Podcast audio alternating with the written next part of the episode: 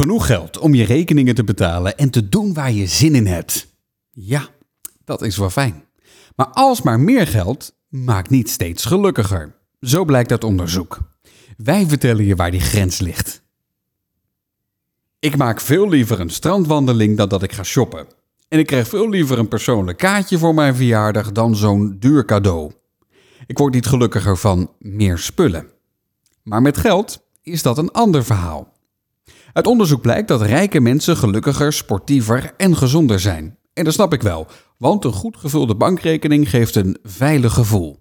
Gaat de wasmachine kapot? Ja, dan schiet je niet gelijk in de stress.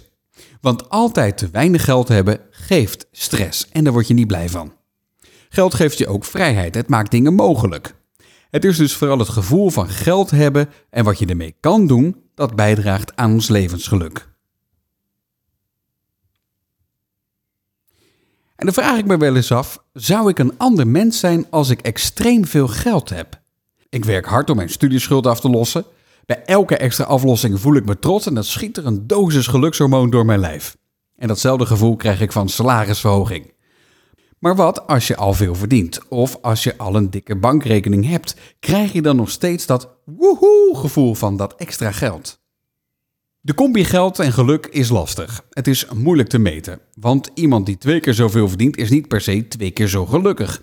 Er speelt van alles en nog wat mee. Toch is er onderzoek naar gedaan. En de conclusie? Geld maakt gelukkig of gelukkiger, maar er is wel een grens. In Amerika deden ze het onderzoek. De onderzoekers kwamen erachter dat je welzijn toeneemt bij een hoger salaris tot een jaarsalaris van 75.000 dollar. Dat is ongeveer 68.000 euro. Voor Nederlandse begrippen is dat veel geld, want ons modaal inkomen in 2022 is 38.000 euro. Maar Nederland is geen Amerika de sociale voorzieningen zijn hier dan weer anders. Ook zagen de onderzoekers dat mensen een laag inkomen koppelen aan emotionele pijn. Weinig geld verergert bijvoorbeeld gezondheidsproblemen en eenzaamheid.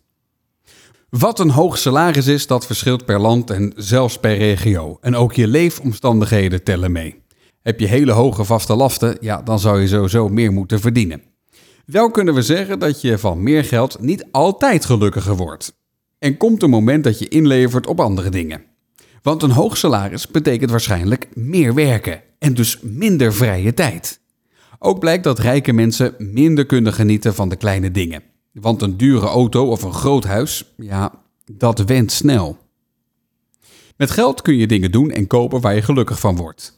Maar puur geluk kopen, ja, dat kan natuurlijk niet. Ik weet niet hoe het is om extreem arm of extreem rijk te zijn. Armoede en rijkdom zijn twee uitersten. Mensen die altijd te weinig geld hebben, die zijn daar veel mee bezig. Een wetenschapper zocht uit dat dit ook opgaat voor rijken. Wie veel geld heeft, denkt er ook een groot deel van de dag aan. Want wat doe je bijvoorbeeld met al dat geld? Mensen verwachten misschien wel dat je het weggeeft of gaat investeren omdat die spaarrente zo ontzettend laag is. En ook heeft het invloed op relaties. Wie is een vriend en wie aast er op je geld? Er komt een bepaalde druk bij kijken en dat heeft effect op je levensgeluk. Kun je te veel geld hebben?